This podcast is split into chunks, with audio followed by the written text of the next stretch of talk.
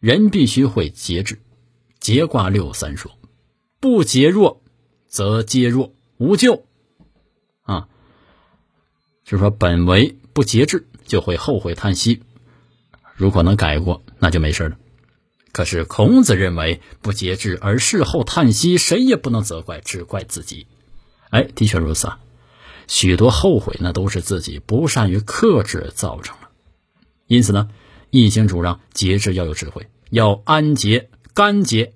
安就是要安于现状，安之若素，心安理得，以平常心对待；甘则更进一步，要以甘美愉悦的心情对待。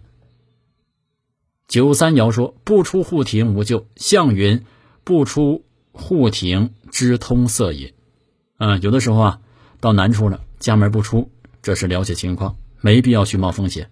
该出面就出面，不该出头不要出头，这是聪明的节制。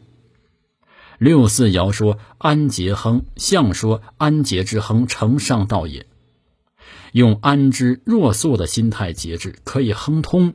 啊，比方提拔干部，你也可以提拔，别人也可以提拔。如果领导没提你而提他人，你就不节制，找领导大吵大闹、告状或者罢工，大多没好结果。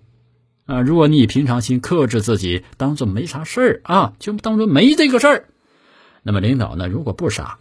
绝对不会忘记你。